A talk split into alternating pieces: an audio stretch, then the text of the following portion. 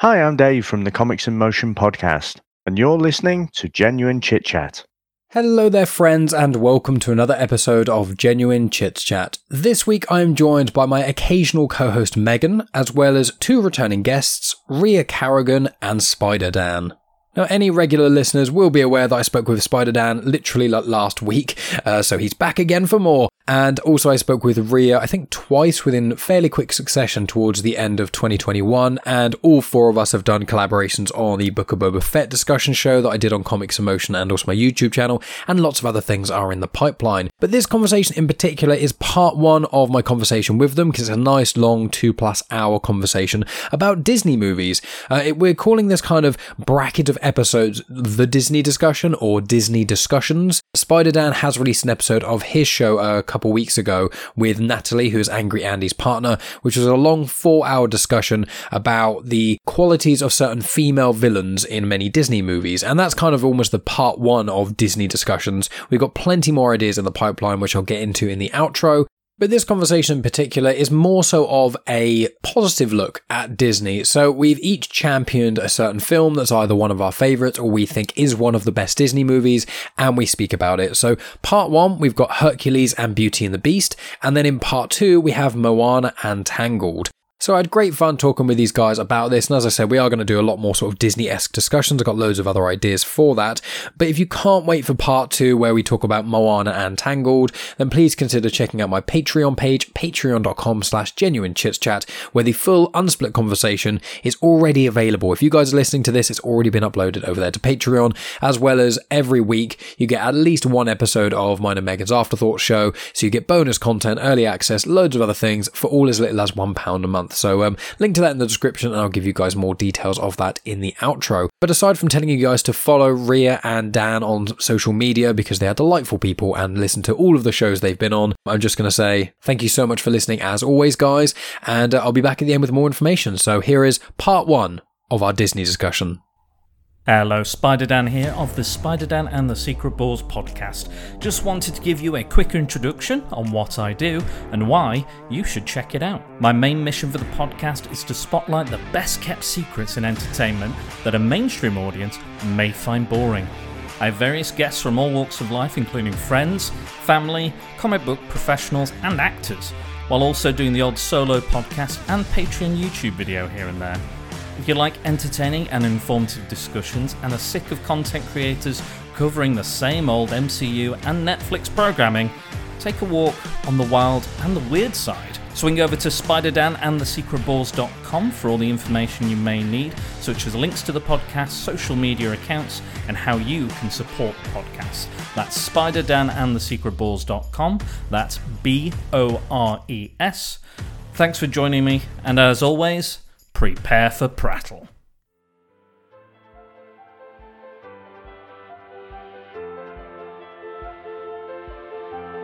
Welcome to Genuine Chit Chat, where we have honest conversations with interesting people.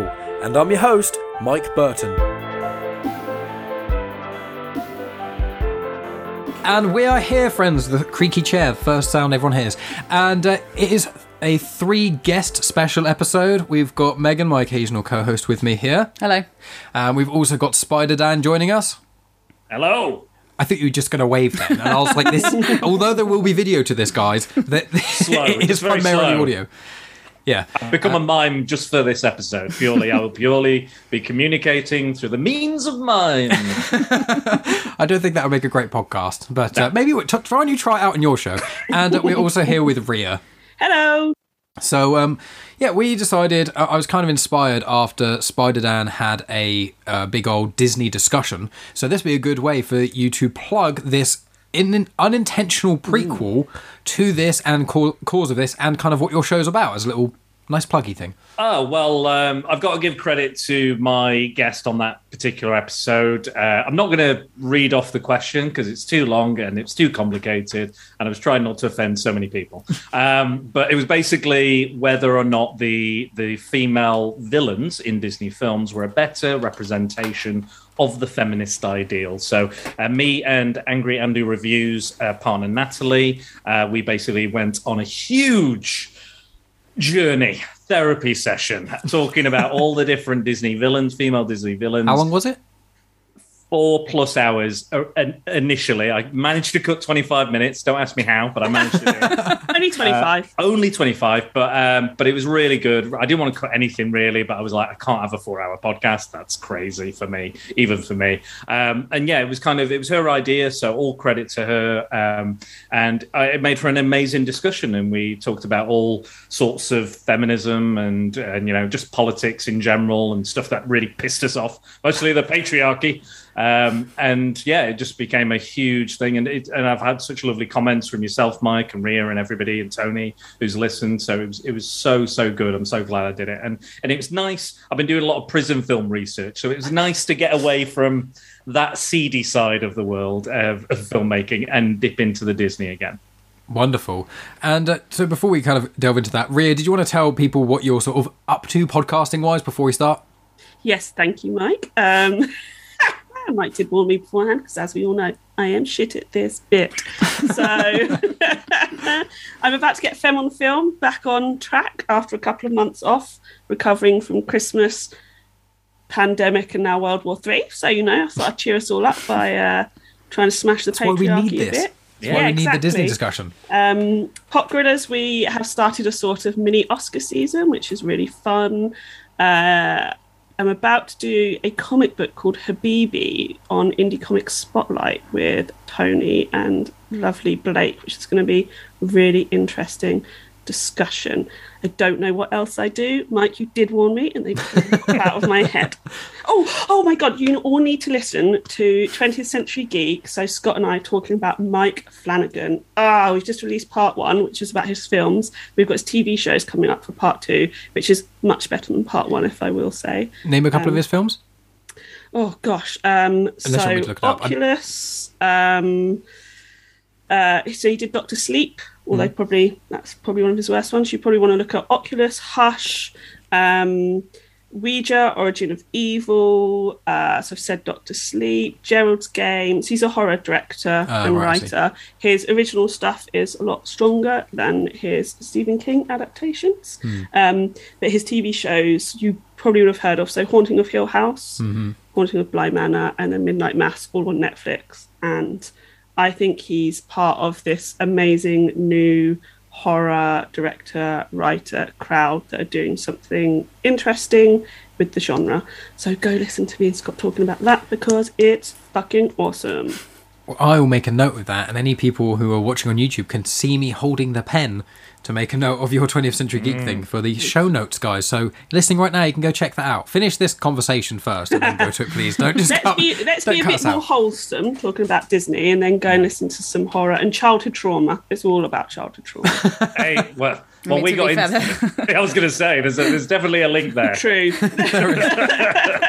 There's a lot of trauma in Disney. Packaged up a bit more prettily though in Disney. Yeah, sure, sure. Yeah.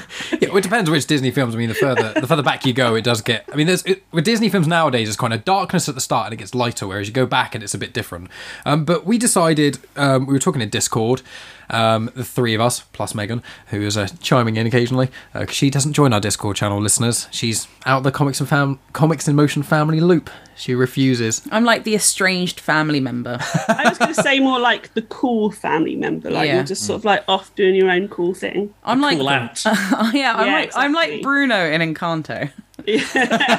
we don't talk about boom, no, no, no. Don't talk about Megan. So you got you don't talk about So you're, Bruno. you're like seven foot tall with rats up your back.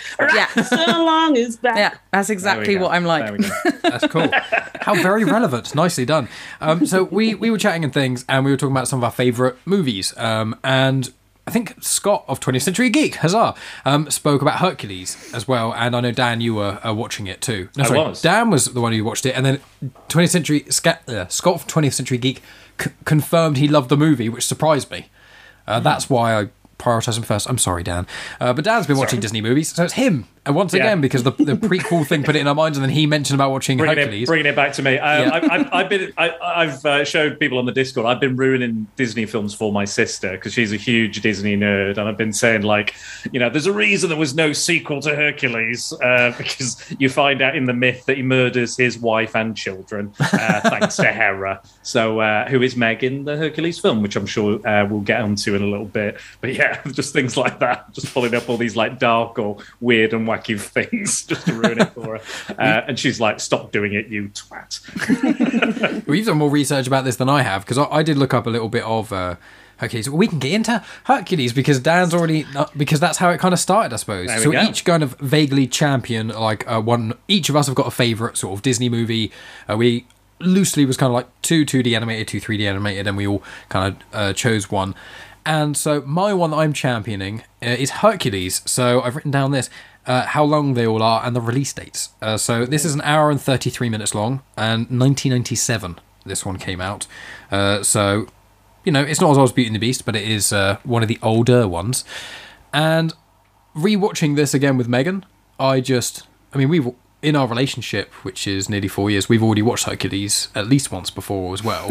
At least once. Before. yeah, and it's like um, Zero to Hero comes on all the time, and it's just one of those films where I've watched it. I used to have it on VHS, and so I think this was like most people from uh, like most millennials especially from the 90s have got those films which are like the film they watched over and over and over again in their childhood and there's one disney film people normally have and mine was hercules i think and i think like your brother for example is aladdin's I think my brothers would either be Aladdin or Hercules. So along with that, mine probably is up there with Hercules. I did watch it a lot. lion when king i, was think you younger. watched quite a lot as well didn't you It depends. I, I hate it when people ask me what's your favorite Disney film because it will depend on my mood. Absolutely. Like it completely depends on my mood. Yeah. I love Hercules, but sometimes my favorite Disney film will be The Little Mermaid. It won't always be that. Sometimes it will be Tangled. Sometimes it will be Hercules. Sometimes it will be Aladdin. It just it depends on where you get me. Hmm. yeah that's a good point But Hercules is hmm. always going to be one of the top ones for me. Yeah, yeah, and it's like I've I've vaguely written down sort of some points that a lot of these films have sort of in common. You know, music of all of these films that we're tackling is obviously quite a big part, and it's a big part of most Disney films. And funnily enough, with the two 3D movies we chose, we choose we chose two of the only ones that aren't Disney Pixar. Oddly enough, so these are all purebred Disney movies. uh, Which really surprised me. So, um, if we get up Ria with Hercules, uh, one when did you did you watch it when it was out in the cinema? What's your first sort of experience with Hercules? So I definitely didn't see it in the cinema, but I saw it when it would have come out on VHS because I am old. I had it on VHS. Um, yeah, so same here, same here. yeah. Yeah. Um, because you know it would have been the thing that your parents get you out of Disney film at the weekend to keep you entertained. Whilst you know they have a have a well earned rest, but for me, I never, when I was younger, I never really enjoyed Hercules. I think it was part of the period of Disney where you know they'd had The Lion King in 1994, I want to say, mm-hmm. and that was pinnacle Disney. Mm-hmm. Like that was the best Disney film that had come out ever. Like that's how the world saw it, whether you agree or not. And you know, and then it was followed up by Pocahontas, Hunchback of Notre Dame. Neither were as successful, neither as big. So I guess we could say it's maybe like a dark, less successful period for Disney. And then Hercules came out, and you know, I remember watching it and not really like li- liking it, but not really thinking too much about it. And then, as we all do as we grow up, we revisit Disney films. And then, as soon as I hit my twenties and watching Hercules, it's like this film is amazing. It's so good, and it's such a strange film within Disney. It doesn't. It is a Disney film, but it doesn't fully feel like a Disney film. There's something just a little bit offbeat about it, which is what I think I really like. I think it's so strange because it brings in like pure comedy elements. We've got like Danny DeVito, um, you know, and it's not. There is a love story, but it's you know, there's no. It's not a, f- a female protagonist falling in love, although you know, a different discussion about whether Disney females are protagonists or not. Um, and it's and then watching it again for this, I was like, it's such a weird film. I love it. Like I hmm. really love it. It feels sort of like it could have been along the lines of sort of some of the animation studios that brought out like Joseph and the De- Technicolor Dreamcoat. So they brought out some sort of like Mike hates that film. I do. Because it's terrible. Because it's Oh no! oh, sorry.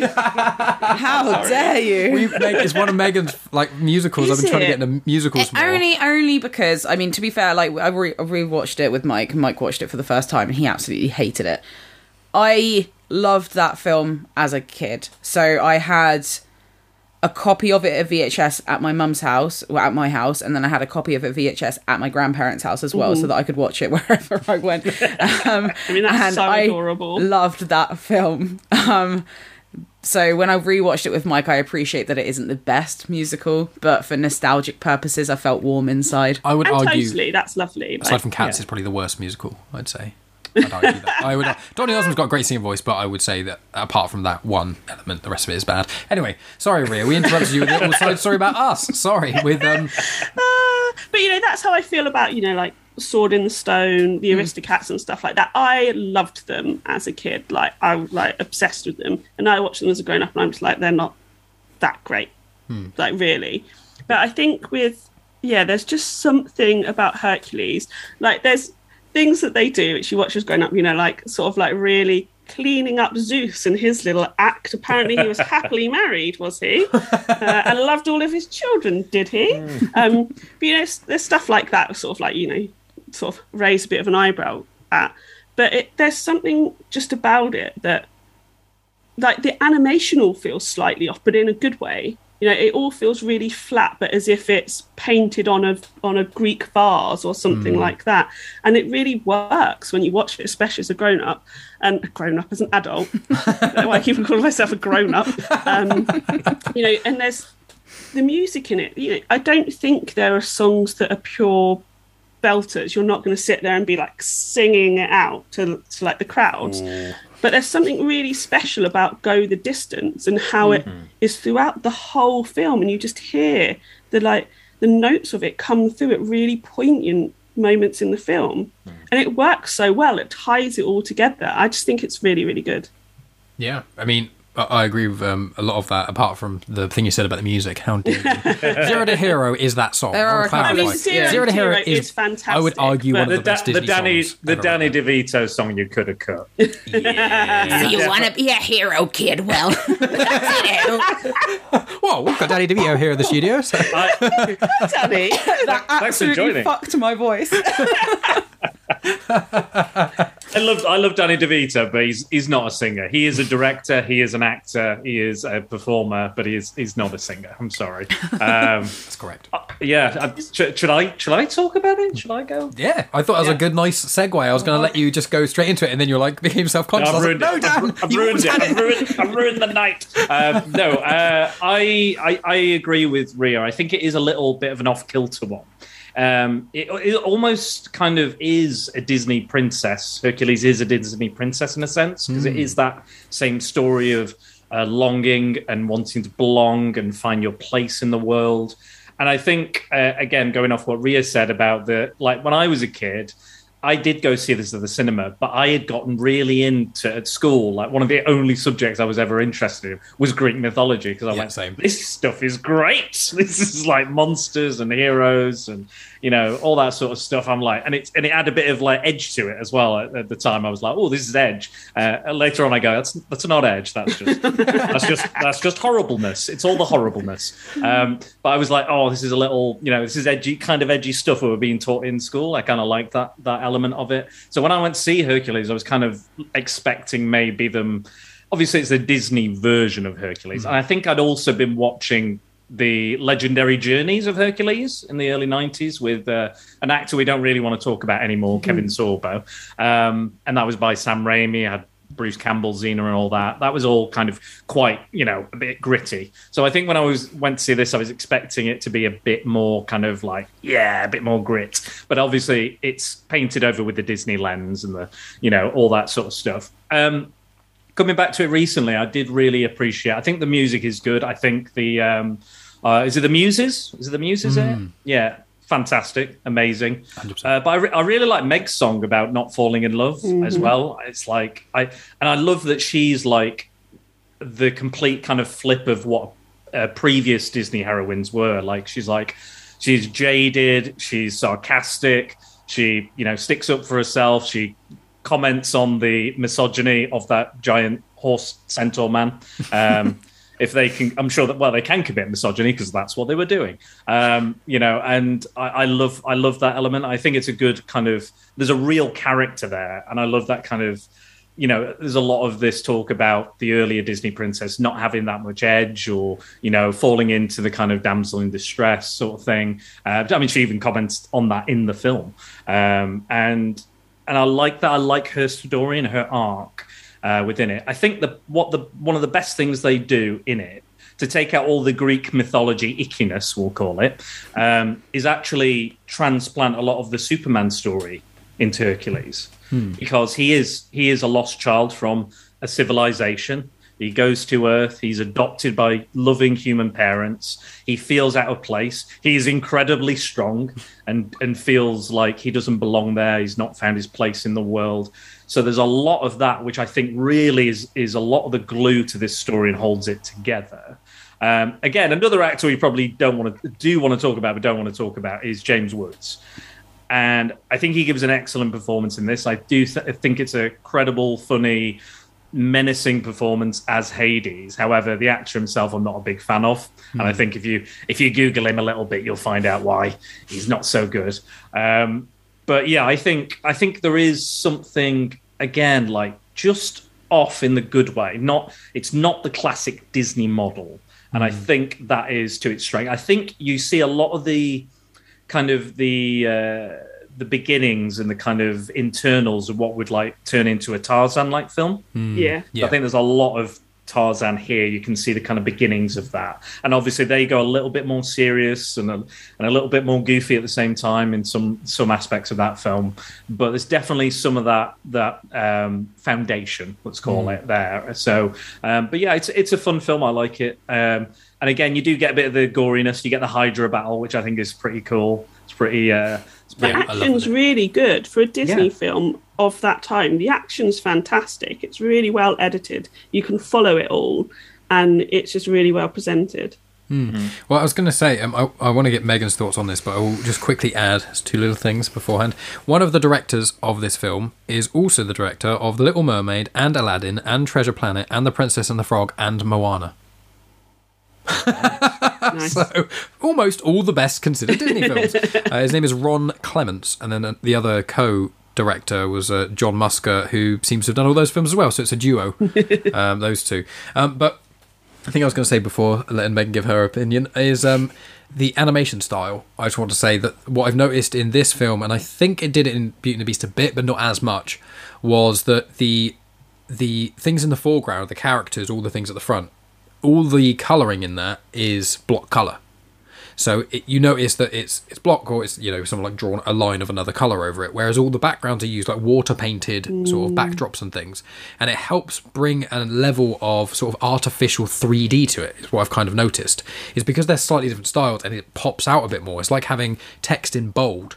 They have that in Hercules and like the way they outline things as well, and I just I really love that. Even though you know some of the 3D animation, especially in the films we're going to talk about, like the bloody water and Moana, Jesus, Yes. uh, that sort of stuff. You know, in Hercules, it's quite it's simple, but when they have to make it more complicated, like the Hydra and things, it's it's so well done. Megan, any thoughts on that? And then the general film Hercules. I like Hercules. Cool, thanks, Megan. Right, next. Move on. I, like I find it difficult because obviously like both Ria and Dan have just given like this really like intricate explanation as to their opinions and analysis of the films and I'm like I like it. When did you first? When did you first watch Hercules? oh, I have no idea when I first watched it. so it's just always been it's, it's just always life. been in the in the background. It's always been one of those films that my brother and I have liked. Like I put it, so we watched it on Valentine's Day just by chance that it was that day. Yeah. And um, I put, I think I put it on Facebook, and like the first comment that I got in a response, I said, I said, um, like Valentine's Day, what they're watching Hercules is the perfect movie, ruddy ruddy whatever. And my brother commented saying, I think you mean Huncules.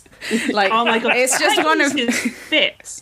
Oh, see, I Hercules is so disagree. I don't think he's attractive. What? No. He's drawn really beautifully. I think. I think Meg's drawn very beautifully. Oh yeah, Meg- Meg's Meg, stunning. and Meg- Meg, is, Meg is fit. absolutely stunning. She is like the hottest. Is and she? her personality she's- really helps as well. Yeah, she's she's carved out of marble. She's she's my type. Absolutely. Um, yeah, you're my type, Megan. Oh, Yeah, Meg, Megan. Nice. Yeah. Oh, Yeah. good. ah, Yeah. except no one calls me Meg, No, Oh. not really. and nor would I want should- them Uh, to. Maga- is it Ma- Megara? Is that her full name? Megara. I Yeah, it is yeah. Megara. I call you Magano. You do. Because Magano oregano, but that's uh, that's a different thing. Um, she's Italian for people who don't know. Any- anyway, I like this film. You, are, you, are you being racist, Mike? yes. Well, they pronounce it oregano. That's kind of why the Americans. You know, I'm you know, Is I'm a little bit Nero? I don't Italian pronounce too. it like that. How do they pronounce it? Oregano. Right, but that's right.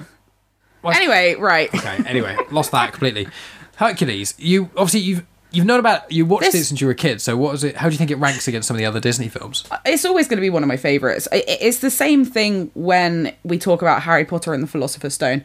I like this film because of nostalgic reasons as well. Like I like the quotability of it, like the fact that the muse goes, "I think you mean Hercules." It's great. I love it. It makes me laugh, and I think Hades is such a good villain. Yes. Like he is by far one of the best Disney villains mm-hmm. because he's so ridiculously sarcastic. Like he actually has like some personality to mm. him, whereas there are like other Disney villains that kind of fall a bit flat. Hmm. He's got a lot of levels, hasn't he? He plays Yeah. the and he's changed constantly going through them, and you can tell that as well visually because of the flame gets hotter the angrier it gets. And And the Yeah. animation of that is different styling hmm. as well. That's kind of that partial 3D ish kind of hmm. fire on there, which I think works really well uh, as well with it all.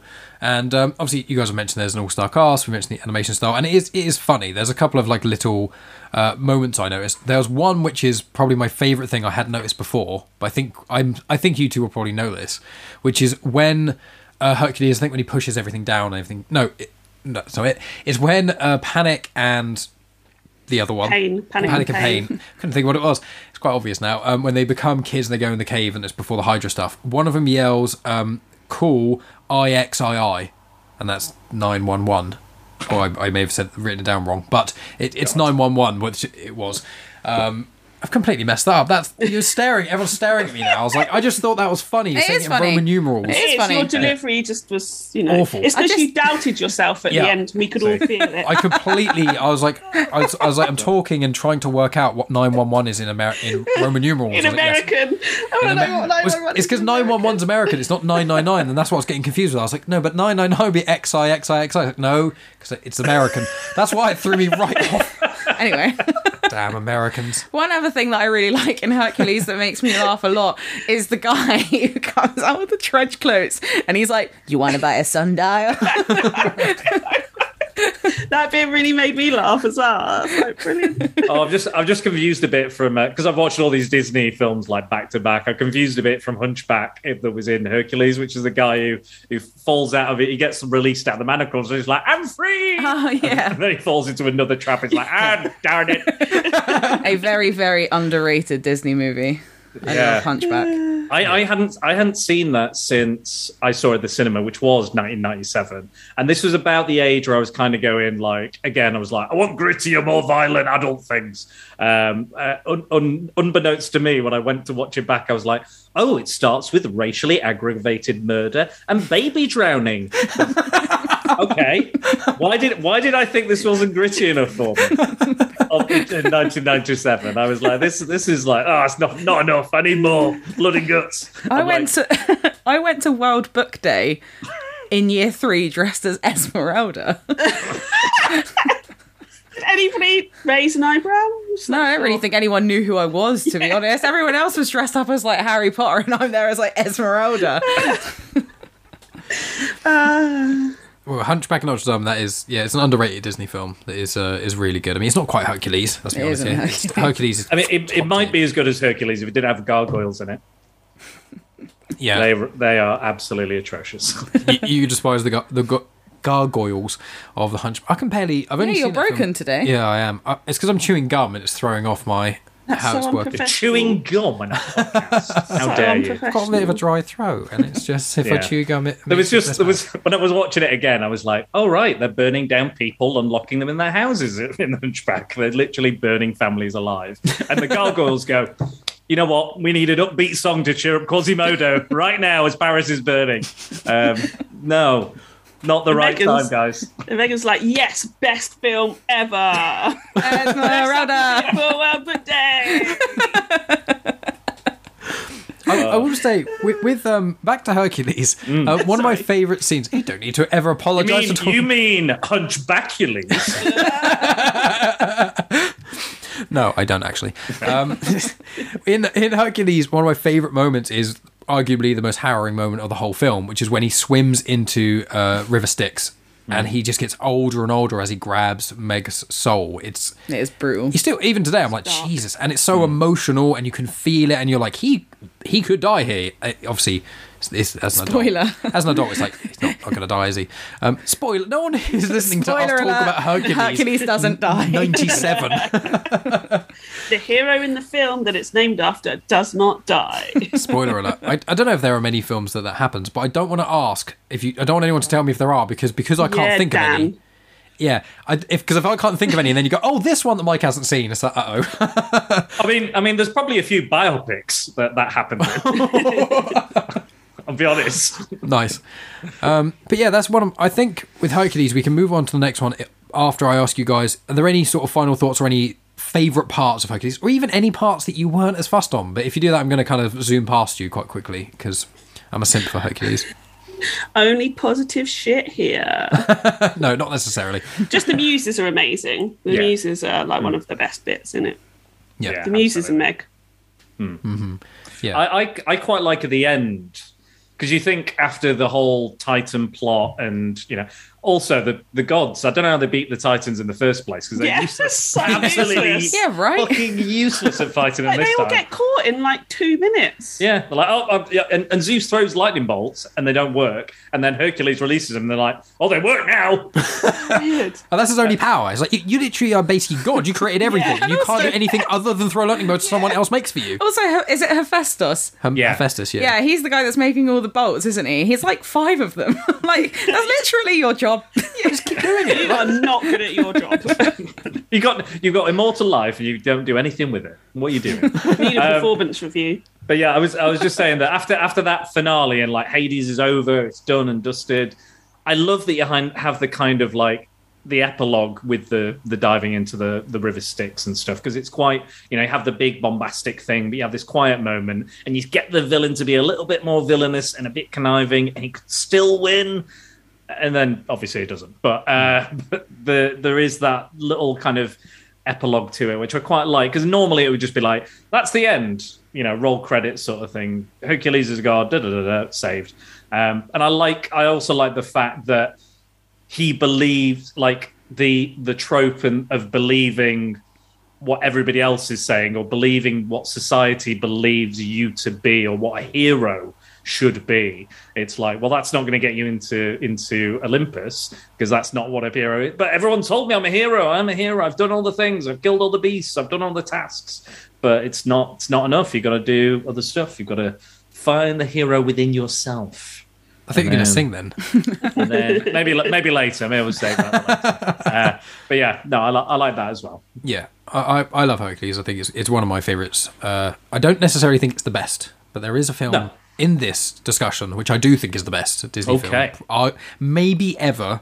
But I think none we didn't mention here so far for me is I think Toy Story one or two, but Monsters Inc. I think, and I mean Bugs That's Life. Disney Pixar. Yeah, I know Bugs Life. They're all pretty special as well. I think they're some of the best Disney films as well. But um, I think um, the only other question I've got regarding Hercules um, would just be: Would anyone actually want a live action of this? Because I keep hearing rumors and getting semi excited, and then I rewatch this and I'm like, the only reason I'd even want one is to watch the same plot again and different. But I know I wouldn't like it as much, and I know they'd ruin the songs because if they did what they did with Mulan and basically go, "Hey, here's all the fun out," and then what's left is a really average the martial arts film, but with no edge to it at all, and it's worse than every other film of this genre ever made.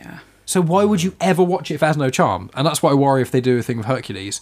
is if they do a Mulan on it, it's like, no, you need the music. They'll. He-Man it. They'll He-Man Masters of the Universe it, which I love that film from my childhood, but I don't want Hercules to be made as Dolph Lundgren as Hmm. Hercules.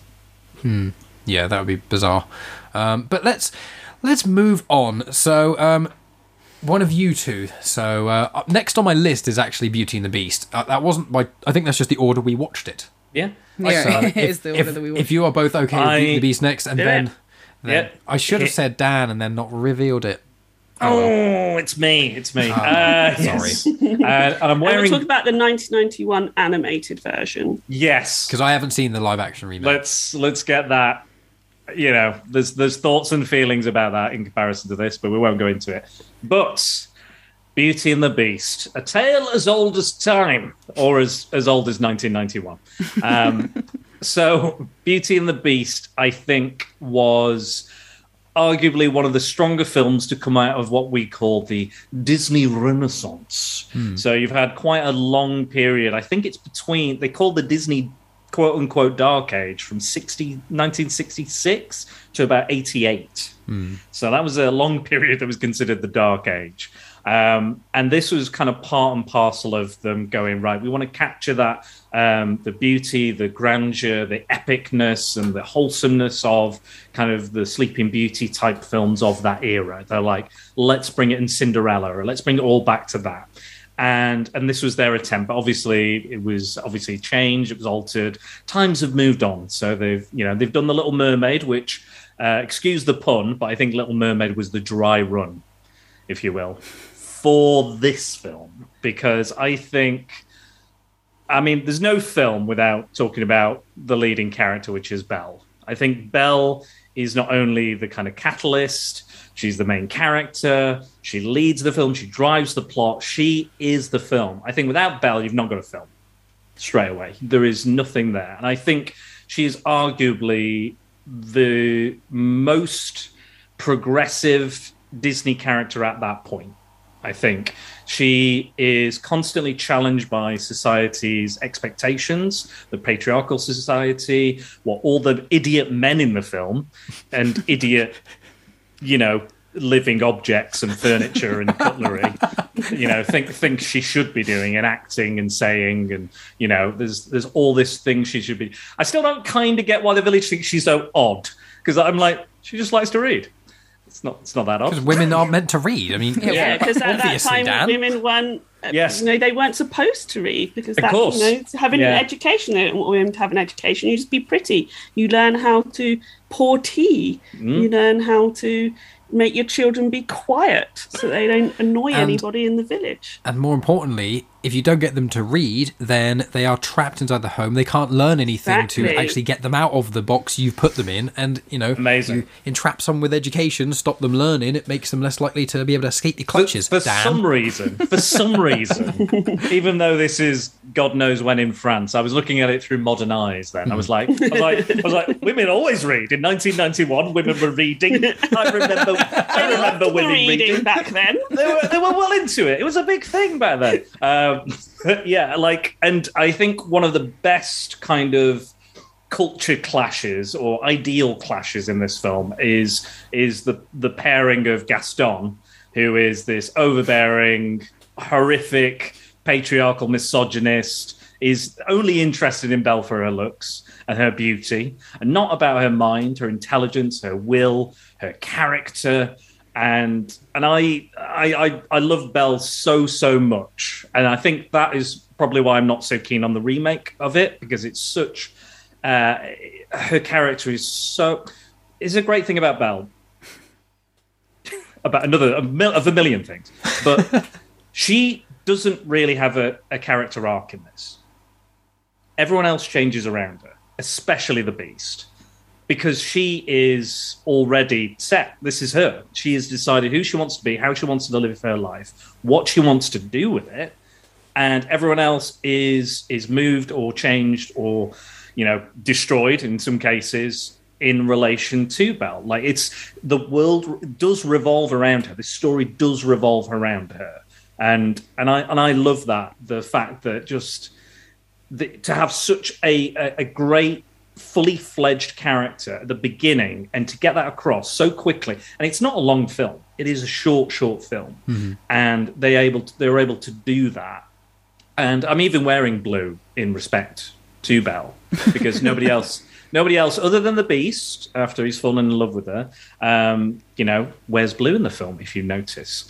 Um, and and i love the idea of feeling like the odd one out the odd duck not feeling right you know always feeling like you're you know you know the beast represents that as well like physically like he he changes emotionally and physically throughout the film psychologically uh, and it, everything happens because of Belle and happens and is the story's pushed forward because of Belle and and the things she wants. And it, I think it's just incredible. Just based on that character alone I think you do not get your Moanas. You do not get your Rapunzels you don't get any of that without Belle. Belle walked so they could run.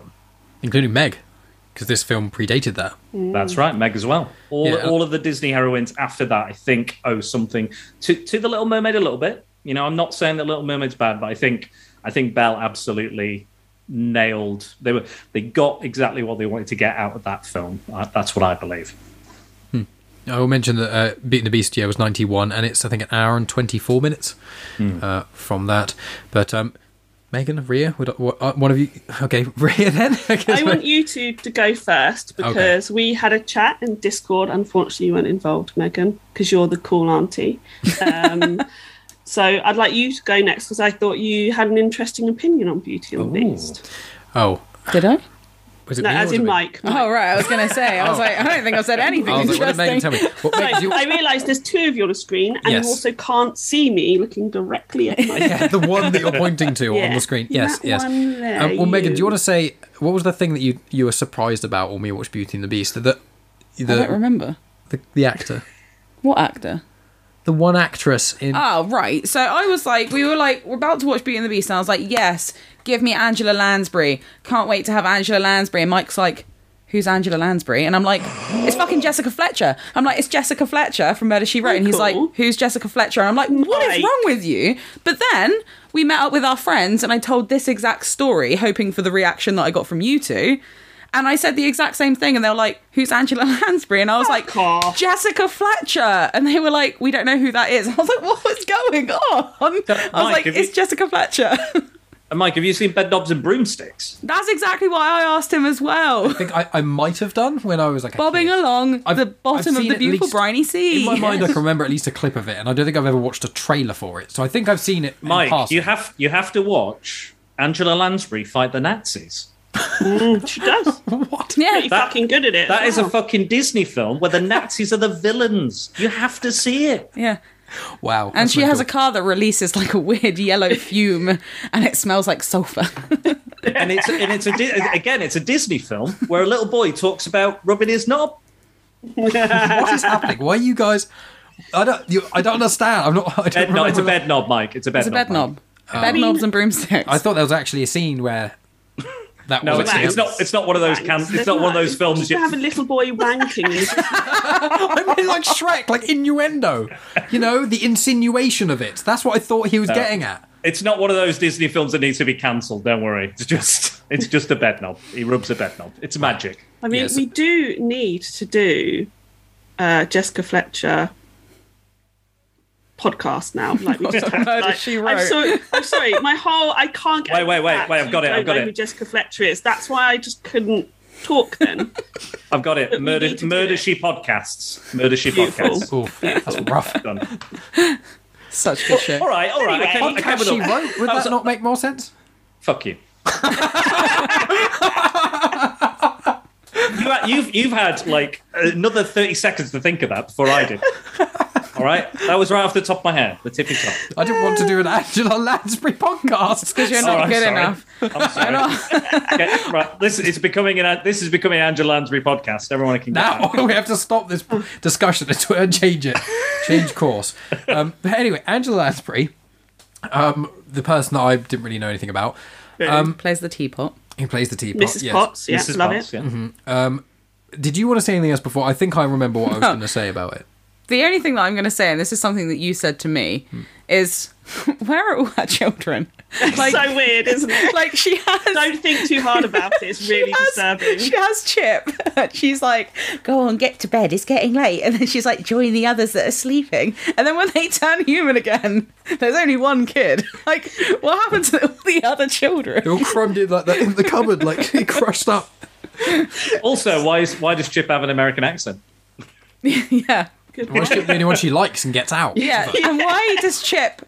Obviously, his name is Chip, so that is the reason he has a chip. But what is the equivalent of that as him as a as a human?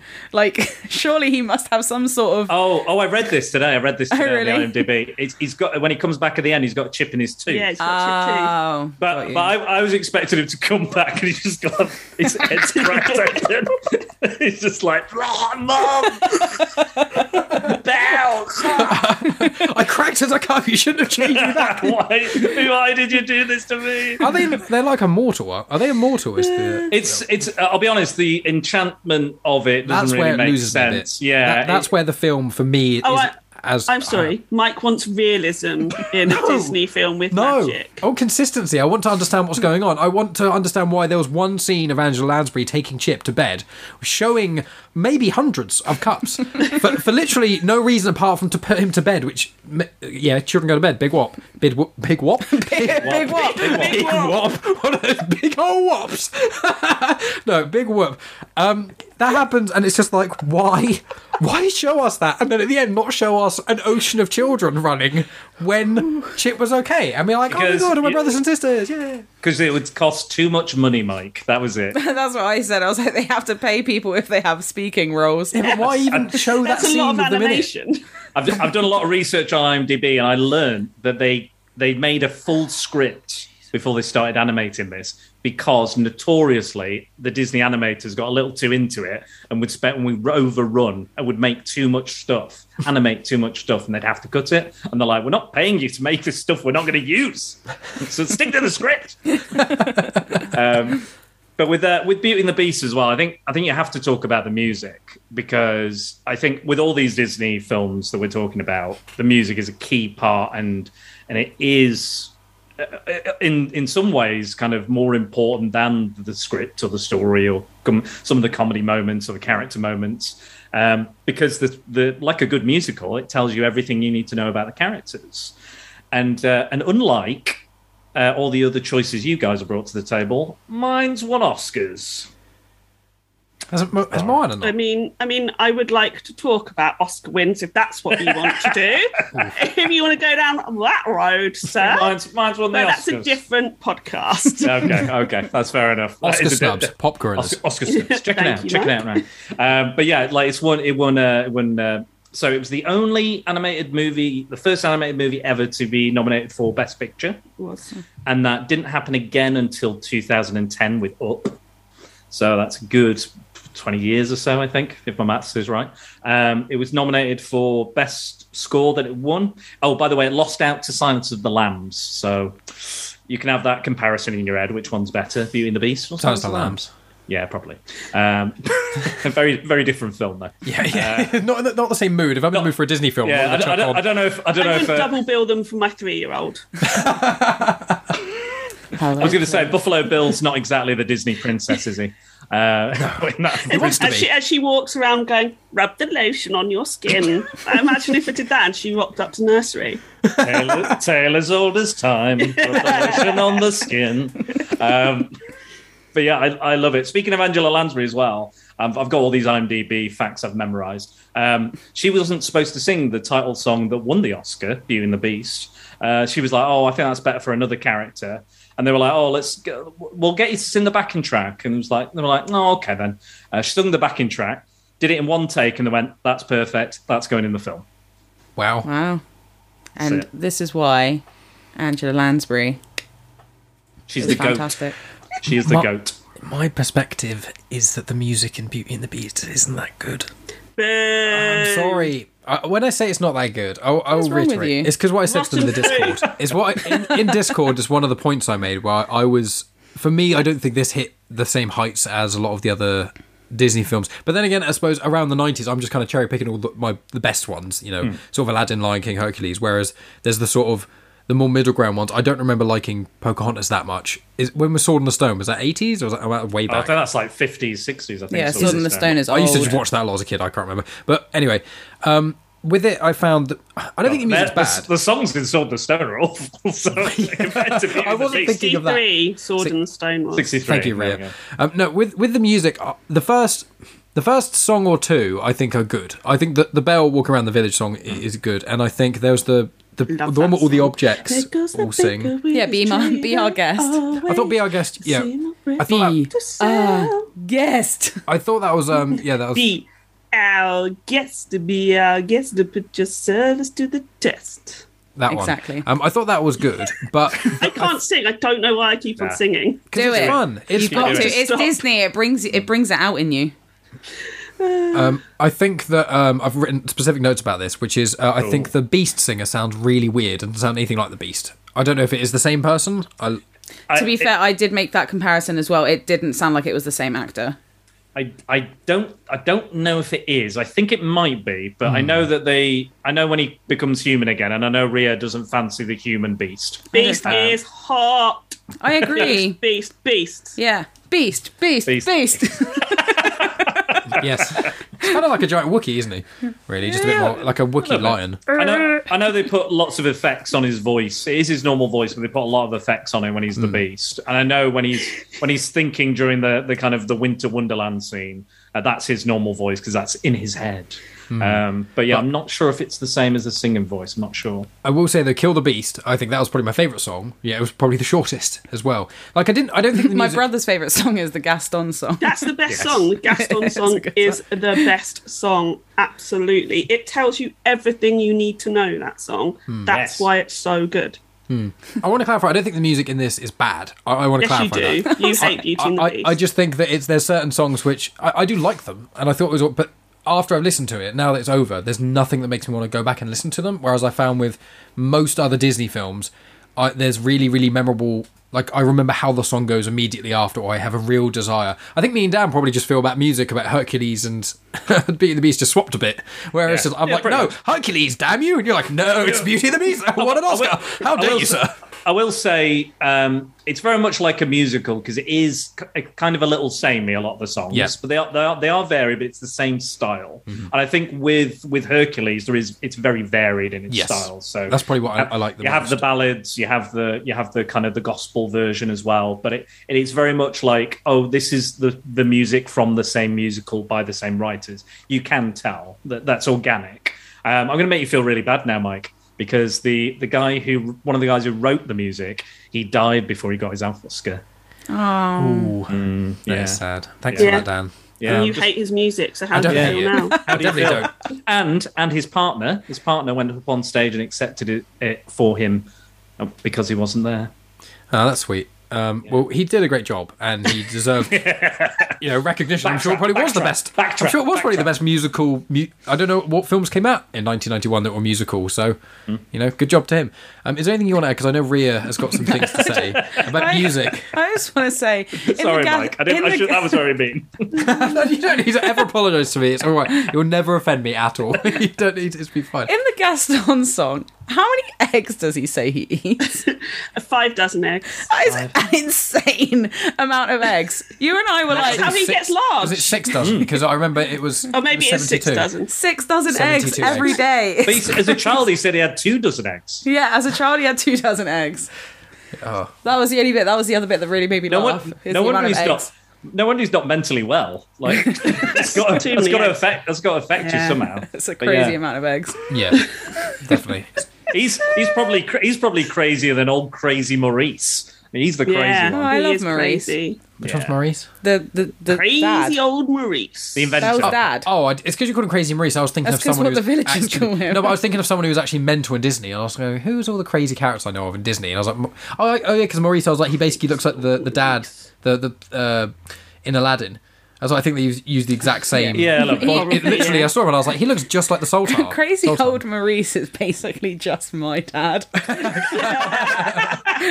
How. Uh, Classic and, man. and now and now you're locked up with Mike. I am the beast. Yeah. Yeah, the bit, Hey! bit of Stockholm syndrome. I don't know about that. I mean, there are some problematic things with this film, but I think that's what Ria's gonna going to tackle? Because Ray, you haven't I- said your big thing because I, I I was rambling on for so long Well, about nothing. first, I would like to say that when he was a lad, he ate four dozen eggs every four morning to help him get large. Sorry. So we were now all that he's grown, he eats five dozen eggs. It so he's roughly dozen. the size. Of Ah, four then. Fuck, I see. Oh. So Ma- Rhea was right. Okay, That's crazy amount of concede eggs. to you, Rhea. It's, it is a crazy amount. Is Not lo- not logical at all. I think not it's logical. every day. Every day, and like, does he have them fried, scrambled, raw, and smoothie? Like, I'm just imagining him like chugging them down. Well, like I in the actual animation, like they chuck the whole eggs, don't they? Are they all raw? and Does he eat them raw? I Like- think he eats like- them straight from the chicken. What? It's like, Pez, like, squeeze it out. a Pez dispenser. sucking them down. Pull the tail. yum yum.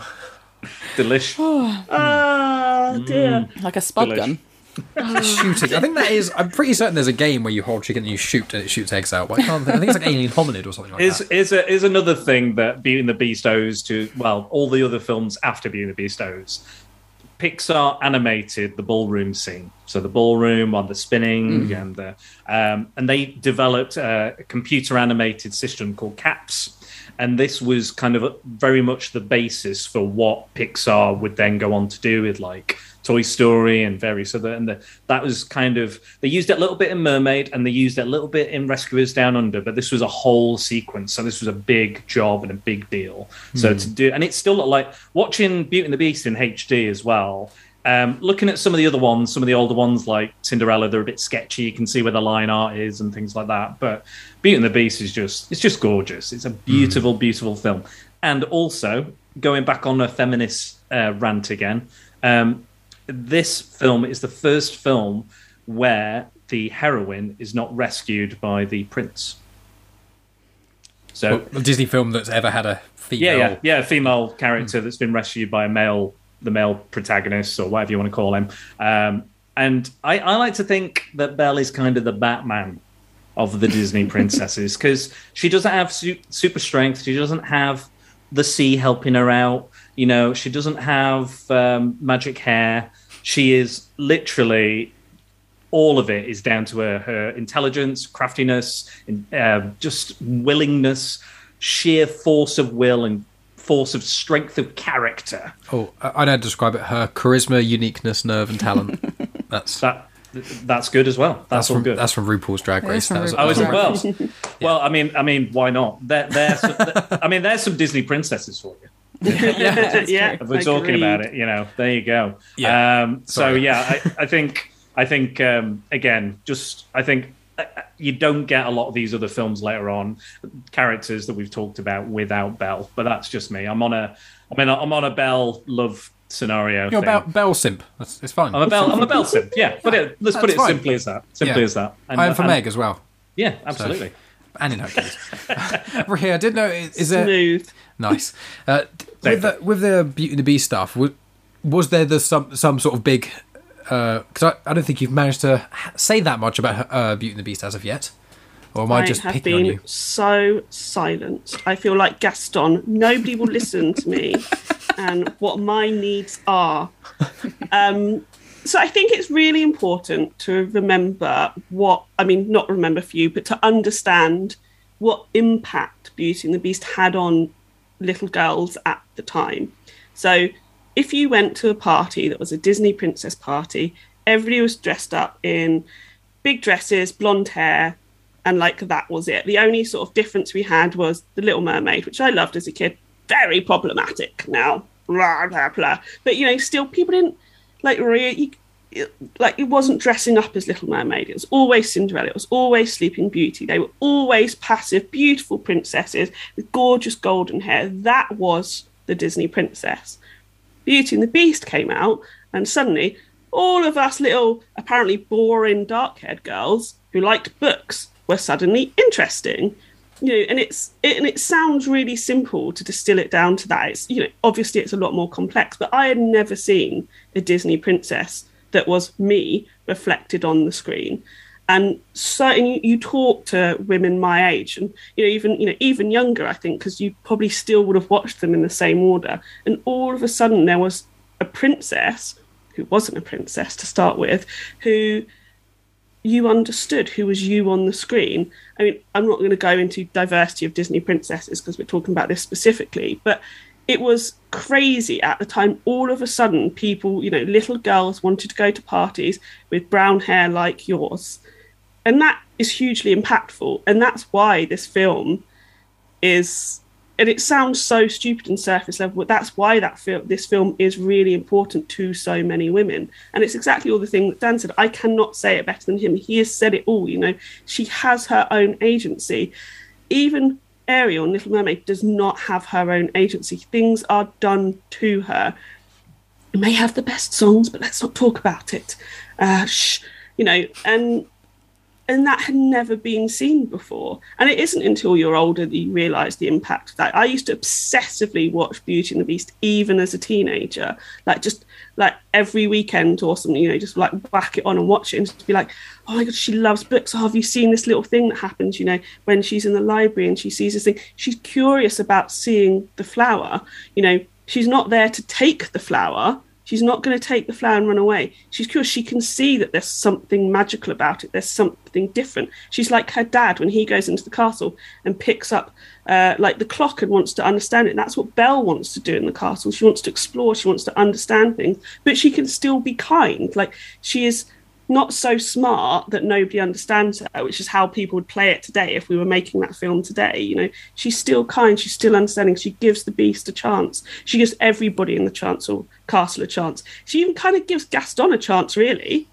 You know, kind of like she's a mm. bit she shouldn't, but you know, he comes into the house, she does kick him out and everything. But if he was willing to change a little bit, you get the feeling that maybe she would be like, okay, maybe I'll consider it. Mm. And and that we had never seen before. And that's why this film is really important within the disney world because it's just so new and so i still remember my mind being blown. Like she liked books but she actually liked books. She went to a library and was bored by the books. I would go to the library and would be bored by the books i was told i was allowed to read. Like mind gone. And also she's you know she's a conventionally attractive person who is, likes yeah. books and things. That I, I know I'm, I'm, not trying to reduce her down to that, but it's an element that I was only just uh, thinking of. And I apologize for anyone who loves Beauty and the Beast and feels like I'm telling people it's not important because obviously I'm a yeah. Obviously it wasn't for me necessarily, but I'm glad that it was for so many individuals, and I'd never thought of those things. So I appreciate those perspectives. Um, but also it's nice that she's not that sort of you know started the film with glasses and then mm. suddenly yeah. the glasses come off, the hair comes down, and suddenly a woman is sexy. It's like no, that's that's not how it works. only nerds can wear glasses. It's like, I'll, I'll take my glasses off right now. I won't become any sexier. I guarantee it. I but you know, she it. she chooses to love Beast as well. Mm-hmm. She doesn't fall in love with him. She chooses to love him. He lets her go, and she goes off again. She could stay in a lesser film, she would stay because she has been Stockholm syndromed, hmm. which lots of people like to throw at Beauty and the Beast, and I don't think that holds any water really. No. She, you know, she chooses to come back and love him. She thinks he's dead, and she's crying, and she says, "I love you." She doesn't know that he's going to come back to life. As far as she's aware, he is dead. She loves him. She will move on with her life, and then he comes back to life as the prince, less sexy, so disappointing. Um, but you know, it she has choices throughout, and she makes those choices. Sure, she's still like in a world where there's restrictions on women, so she's having to, you know, it's, it's almost Jane Austen. You know, she's having to make choices within restrictions, but she still gets to make choices. I'm going to say choices again. Choices, choices, choices. Agency that's what women want. They want choices. They want the choice to do stuff. Not to be able to do stuff is shit. Have, give women the choice, for God's sake, in all opportunities. Keep going. I, I, felt like that I was really going to get away. I believe. No, I believe it. I believe it. That's it. That's my that's my long and short feminist rant. Just give women choice and let them respect those choices. Boom. Is it, is it something to wrap it down and t- wrap it down? I think that's the saying. Wind it down down to slightly less how uh, brilliant it is for women, how important it is. Uh, just a question that I have. It's a silly question that doesn't ruin the film at all. Love it. Come on. The magical objects, they obviously sleep. So, do they eat? It's so weird, Mike. I don't know. They didn't think about it at all. don't look into it because it's disturbing. Because also, does it actually mean that if the beast doesn't get someone to fall in love with him, does that mean all of the get all of the people that did they all stay? What did they do? Why did they all have to stay in like inanimate objects? They didn't do mm. anything wrong. That's what like I thought. Lumiere wants to shag a duster, right? I've been burned how- by you before. yeah, such a good line. But how would they actually do it? He's romancing her. To what end, Lumiere? You don't have a pe- penis. She doesn't have a vagina. Like, it's so confusing. Don't think about Ria, it. Ria, there are other ways of having sex. I don't know if you know this. it's called outer Tell course. me. Look, is uh, there's just lots of um, with, with Beauty and the Beast. Like I, I did enjoy it somewhat, but I, I said that I actually probably wouldn't watch it again in a rush. Uh, I was, I said to Megan, I was like, I actually didn't, I, I didn't enjoy it anywhere near as much as I thought I would, if I'm completely honest. And, and that's not taking away from the film and its importance and stuff. It Because you just, don't appreciate the true amazement that is Angela Lansbury. I think it's, the problem is because the film is so. I- I've obviously seen the film before, and it's because it's so heavily referenced. And although the more intricate details of the plot are um, important, you know, it's quite a simple premise. And under that Disney guise, I'm not saying these other films aren't, but I feel like for me, it it didn't land as much as I wanted it to. So although I think it is an important film, and when I eventually have kids, I will definitely be showing them that. If only, oh no, Megan wouldn't let me not show them anyway, but because of what you guys have said, how choice. important, how important it is and stuff. But like for me as an individual rewatching it, like I'm, I, I don't want to be a downer. I, I this is one of my least favorite, I'd say, of I, of the I, Disney films. I'd, I'd agree that is it's a relatively simple premise, but there is some incredibly complex ideas within that simple premise. Yeah. I think, and they are explored as much as they can be within a hour and twenty four minutes in a kids film as well. I think Yeah, they yeah. explore them very very well. uh, You know, however briefly that may be, but um, it, it's a landmark film for Disney. It brought Disney back kind of from the brink a little bit as well, and it started a huge slew of great Aladdin, Lion King. You know, there was a big, good run, a good Yeah. solid run of some absolute bangers. And and again, I think the future, the course of Disney might not be where it is today. You know, even I think even in was it no no i'm thinking of another company but yeah it might have been a totally different story for disney like they take they've taken over the world now but Yeah. who's who's to know if you know after black cauldron and and that slew of films they could have gone right into their bin um but yeah Because I haven't seen that either. It So I think there's loads of these films. I've probably just I haven't seen it either, but I know of it. I just haven't Yeah. seen most B list or C list Disney films. So I've just seen all the best ones. And I think of all the best Disney films, for me personally, Beauty and the Beast is low, but I still think it's an objectively good I movie. keep saying to Mike that I want to do a, like a, a rewatch of all of the Disney films, there are but so- it's such Wow. it is a, it's a big endeavor. Too many. and and some of them aren't even on disney plus as well some stuff Yeah. Some you'd have to cancelled, really you'd have to really hunt hunt for You've, those you've down seen Robin Hood, haven't you? I, yeah, Yeah. I can't remember anything about it at all. Okay, I just made made Marion make Maid sure. Marian in that is an absolute fox. Yeah. Hey! Um, well, I, I want to say with this because I looked it up on Hercules, and I don't want to seem like I'm cheating Dan out of it, unless he already knows off by heart. But the the director uh, of one, there's two directors basically of um, this film once again, uh, and they debut in the Beast, Hunchback of Notre Dame, and Atlant- uh, Atlantis. Uh, they also wrote like a bunch of some of the, the Shrek sequels and things as well. Uh, but it was Gary Trousdale, and then Kirk Wise also was a director, and he did uh, Beauty and the Beast and Atlantis as well. Um, I saw Spirited Away was just on here, but I don't think he was. A, no, he definitely wasn't a director of that. Sorry, Could he dead. maybe maybe directed the voice Oh, sound in the- department. He was on the sound department of Spirited Away. Oddly Okay. enough, and Prince and the Pauper. He was in the art Oh I know. I was just looking at what it was. Oh, I thought that's what you're pointing to. You wanted me to announce it to people. I was, I was like, I was like, okay. I don't even know what that he's, is. he's this. I, I haven't got my glasses on, and the picture looked like it was a Muppets Christmas Carol. No, no, it wasn't. I'm afraid. Well, uh, we can o- we can only hope. We can only hope that every picture is a Muppets Christmas Carol. That is. Uh, I've got one little, one last bit of trivia about about Beauty and the Beast. In the Mandarin um, audio dub, Jackie Chan played the Beast. Nice. oh, really? That's cool. That is cool. Um, is there anything anyone wanted to say about Beauty and the Beast uh, before we move on to Ria's pick? No, no, no. Let's no more let's move, talking. let's move. Let's move. Yeah, but are you No, all we're right to finish it? Yeah. Yeah. I literally have just been nodding, being like, "Yeah, I'm fine to move on." I Mike, Mike, Mike, are you always asking for permission for Yes. everything? I, I do a lot. Yeah, of the he's my time. bitch. Okay. Just so we know. I Just so we don't know. think that's what I was going for. that wasn't quite it. Get in your place. Know your role. It could, it could be the other way around. Could this on a recorded podcast, or I'd get cancelled.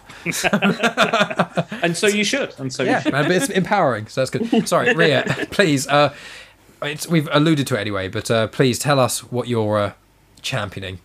So, we are about to talk about the most feminist Disney film there is, and possibly the best Disney film, Moana. Oh, yeah, yeah, just let it sink in. You know it's amazing. You know it's good. You know you just want to start singing.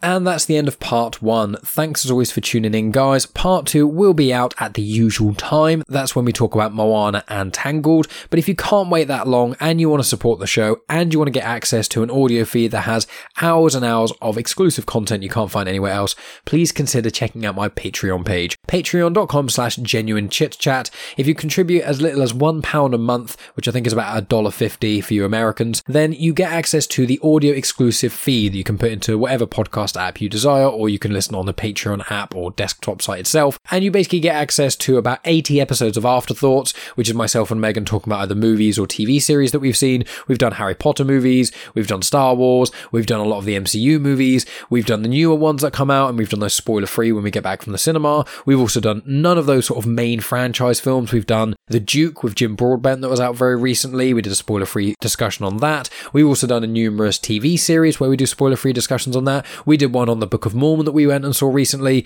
So there's a wide variety of just stuff that me and Megan get up to. Normally, when we go on road trips as well, we normally record like a special episode just, well, on our phone in the car from whoever isn't driving and just talk about our trips and things. So if you want a better insight into mine and Megan's life, as well as our relationship in general, the kind of stuff that we're watching, and some of our opinions, and a lot of them are very, very funny. Primarily Megan's. Meg- Megan's opinions on a lot of stuff is very funny. Then please consider checking out our Patreon. And if you want a taster without having to spend any money at all, then you can go to the link in the description, which goes to our first Tom Hank watch, because we are doing a big old Tom Hanks rewatch for the whole of uh, 2022. And we started that off with Big, because Megan had never seen it somehow. So if you click the link in the description or just go to bit.ly slash Tom Hanks 1, uh, then you get access to the Patreon post, uh, which is open to all of you lovely people, so you can check that out for free. And then if you like the sound of that, then you can consider becoming a patron, and then you can listen to our other Tom Hanks episodes. I think we've released two others at the moment. I've got another one recorded. So we've done The Burbs, Turner and Hooch, Joe versus the Volcano, and then we've got A League of Their Own Due and a few others before we get to Forrest Gump. We're going to do all the ones all the way up to today. We're not going to do series apart from I think we're going to do Band of Brothers. But uh, if you want to hear about that, please consider checking that out. But what is there to say aside from Patreon plugging? Well, my friends, make sure you check out Rhea and Spider Dan's respective shows. Rhea's got her own show, Femme on Film, on the feed of Comics in Motion. She's also got numerous episodes on the Pop Gorillas. She's also a part of Indie Comic Spotlight quite frequently, and she's obviously been on Genuine Chit Chat at the tail end of 2021. I think she's on twice actually, which is quite cool. And for Spider Dan, he's got his own show, Spider Dan and the Secret Bores. He has done as well as the first Disney discussion show with Natalie, which is like four hours long. He's also done episodes with Angry Andy. I'm due to pop on the show in the coming months as well. And uh, as a starting point, I'd say, aside from the Disney discussion conversation he has with Natalie, I'd say that the Star Wars holiday special he did with Angry Andy is brilliant. And if you check out his conversation with Rhea's brother Jack, who is obviously on the feed of Comics in Motion and is also in Pop Gorillas and a lot of the other places you can find Rhea, then check out their discussion on 1941, which is a Spielberg movie I'd never heard of. And judging by their critiques of it, I'm probably not going to watch. But you don't have to watch the film to enjoy their conversation on it because it is a barrel of fun. So um, links to their relative social media and etc. is in the description. Make sure you give those guys all the love. But what have we got coming up on the feed of Genuine Chit Chat over the next coming weeks? Well, I'm in talks with a Star Wars content creator that I'm very excited about. So I'm just waiting for Disney to approve some of the questions that I've written for them, and then hopefully we'll get that underway. So I'm very excited about that. There's a couple of other individuals somewhat involved in Star Wars that I'm hoping to have on the show this year that I've reached out to. In addition to that, there's a couple of comic book people that I'm going to have on the show, and a couple of people who have confirmed there's someone who has a true crime podcast that I'm very excited to speak with. There's also a couple of artists that I've reached out to. One or two are returning, a couple of new ones, as in musical artists and things. So I'm trying to get a bit of a wide variety uh, for this year. I'm trying to, as I always try and do, I try and make each week slightly different from the last. I know that this time I had a conversation with Spider Dan and then had another conversation with Spider Dan, which does happen sometimes, but uh, I am trying to make them slightly varied each week so you guys get a nice wide berth of conversation matter. But aside from that, always make sure you check out the show notes for my menagerie of guest spots. I've got a few more lined up for this year, but the most recent one I have done was actually on Star Wars Timeline. So I went on there for the fifth time uh, in the last year. Uh, the first time I went on Star Wars Timeline was to compare the three trilogies of Star Wars together. Then the next three times was me and Ben, who's the host, talking about each individual sequel trilogy movie for about two hours ago. A links to that in description. But the most recent one was me and Ben talking about accents in Star Wars, which is not something I'd ever really considered until me and Ben started talking about it. So we talk about how each character's accents and the way they talk really has a good showing of their character and how it affects Star Wars as a whole. And it's, it was a really cool conversation. That one primarily focused on the original trilogy with a bit of stuff from the prequel trilogy, but there's so much to talk about. We are undoubtedly going to do a part two of that as well. So um, make sure you look out for that. Obviously, go subscribe to Star Wars Timeline. And if you want to support genuine chit chat, but you don't want to do it financially over on Patreon, then that is okay. You can support it in a wide variety of other ways. You can write reviews for it on Apple Podcasts or Podcast Addict or Good Pods. You can just rate it on Spotify. You don't even need to write anything on there. You can share with your friends. You can share on social media to people who aren't your friends. Also, you can subscribe to the channel on YouTube because once I get past 100 subscribers, then I can change the channel link name, which I've been wanting to do for a while. But I know that almost no one listens on YouTube, which I appreciate, which is why I've been putting a lot more YouTube content on there. If you listen to my episode to Star Wars Comics and Canon, they're all in playlists over there. If you listen to Genuine Chit Chat, which I assume you are because you're listening to this part, then all of my conversations there are also in playlists to do with genre and things. So it's a nice, easy way to kind of, if you're a new listener for Genuine Chit Chat or Star Wars Comics and Canon, it's a really good way to kind of find your way and listen to the episodes that may appeal to you. In addition to that, the majority of my conversations do have video now. It depends on the guest, you know, if the guest isn't comfortable with it or if it just doesn't work for any reason, then I don't bother with it necessarily. But a lot of the guests are happy to have video recorded of them, and this conversation is no different. So we'll be releasing the video conversation of our chat on YouTube when part two drops. So it'll be the full episode there, so I don't have to split it and stuff because my my laptop takes forever to export video files. It literally takes out for like a day to do that. So um, yeah, lots of reasons to subscribe on YouTube, and anyone who does that, I do appreciate greatly. But I do appreciate any of you guys, even if you don't rate and review, even if you don't share on social media, even if you don't contribute on Patreon, or even subscribe on YouTube. I want you to know that I appreciate you massively for just taking the time out of your day to listen to my show. So, um, yeah, I appreciate each and every one of you guys for listening, as always, and I will be back next week with part two of the Disney discussion. You have just experienced host, creator, everything elser of Genuine Chit Chat, and also the host and creator of Star Wars Comics and Canon, found on the Comics in Motion podcast, Mike Burton.